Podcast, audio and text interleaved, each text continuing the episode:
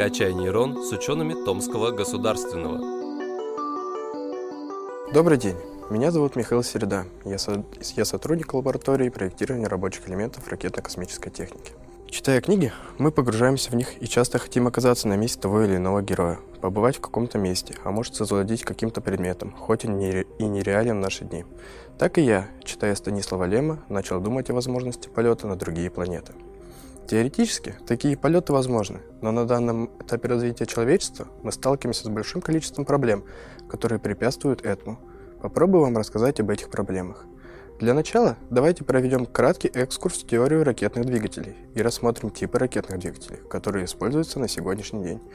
На пьедестале космических миссий ведущих держав находятся химические ракетные двигатели, которые подразделяются на жидкостные ракетные двигатели и твердотопливные ракетные двигатели. Прежде чем мы начнем говорить о конструкциях данных ракетных двигателей, давайте обсудим одно из основных понятий в теории ракетных двигателей – это удельный импульс. Это величина, равная отношению создаваемого количества движения и к расходу топлива. То есть, чем больше удельный импульс, тем меньше топлива надо потратить, чтобы получить определенное количество движения. Конструкция жидкостных ракетных двигателей подразумевает наличие на борту ракеты бака с жидким топливом, а также бака с окислителем в жидком состоянии, смесь которых подается в камеру сгорания. Продукты сгорания, образовавшиеся при выгорании такой смеси, ускоряются в сопловом блоке, тем самым устремляя ракету ввысь. Данная конструкция позволяет развить удельный импульс около 4,5 тысяч метров в секунду. Элементарное подобие жидкостного ракетного двигателя вы можете сделать сами. Конечно, вы не получите процесса горения, но немножко похимичив колы уксусом и щепоткой соды можно произвести свой первый запуск. Главное помнить о технике безопасности.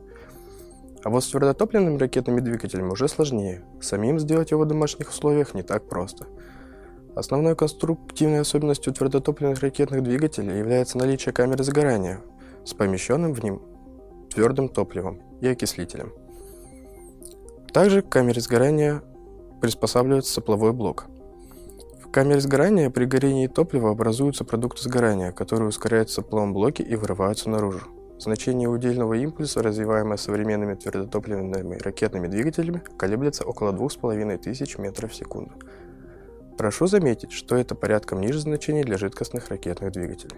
Понимая азы конструктивных особенностей химических ракетных двигателей, мы можем обсудить их пригодность к полетам на дальние расстояния и проблемы, с которыми сталкивается современная космическая промышленность, а именно невысокий показатель удельного импульса. Рассмотренный Харде говорит о ограниченности топливного запаса на борту ракеты. Отсюда следует довольно ограниченная продолжительность работы данных ракетных двигателей. Полет будет занимать большой промежуток времени, а отправка ракеты будет производиться в один конец, без возможности возврата с, с отдаленных планет. Теперь нам пора обсудить главный вопрос. Все-таки возможно ли посетить столь отдаленные уголки нашей Вселенной? Теоретически такая возможность осуществима, например, с использованием ядерных ракетных двигателей. Конечно, термин «ядерный» у многих людей уже вызывает ужас. Даже при словосочетании «мирный атом» у большинства возникают неоднозначные вопросы. Что на самом деле очень зря, ведь человечеству требуется шагать вперед, а наша задача поспособствовать этому развитию. Существует три типа ядерных ракетных двигателей по виду топлива для реактора – твердофазный, жидкофазный и газофазный. В ядерных ракетных двигателях используется водород в качестве рабочего тела и ядерная установка. Нагревание рабочего тела, а то есть водорода, в ядерной установке происходит с помощью выделения большого количества тепла при распаде атома урана. Далее, через нагретую ядерную установку проходит используемое топливо, разогревающееся до высоких температур и вырывается через сопловой блок с большой скоростью, тем самым создавая реактивную струю.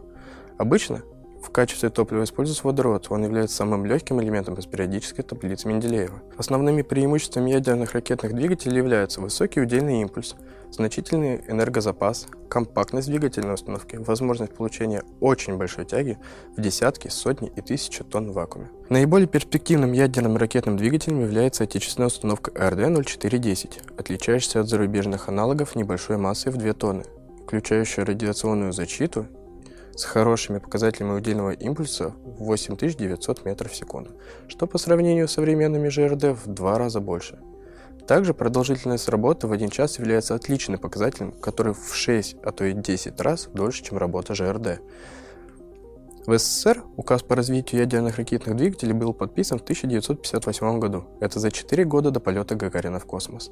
Над подписанием данного указа и развития ядерных ракетных двигателей повлияла космическая гонка, которая закончилась в 1975 году, и совместно с ней были прекращены исследования и разработка ядерных ракетных двигателей.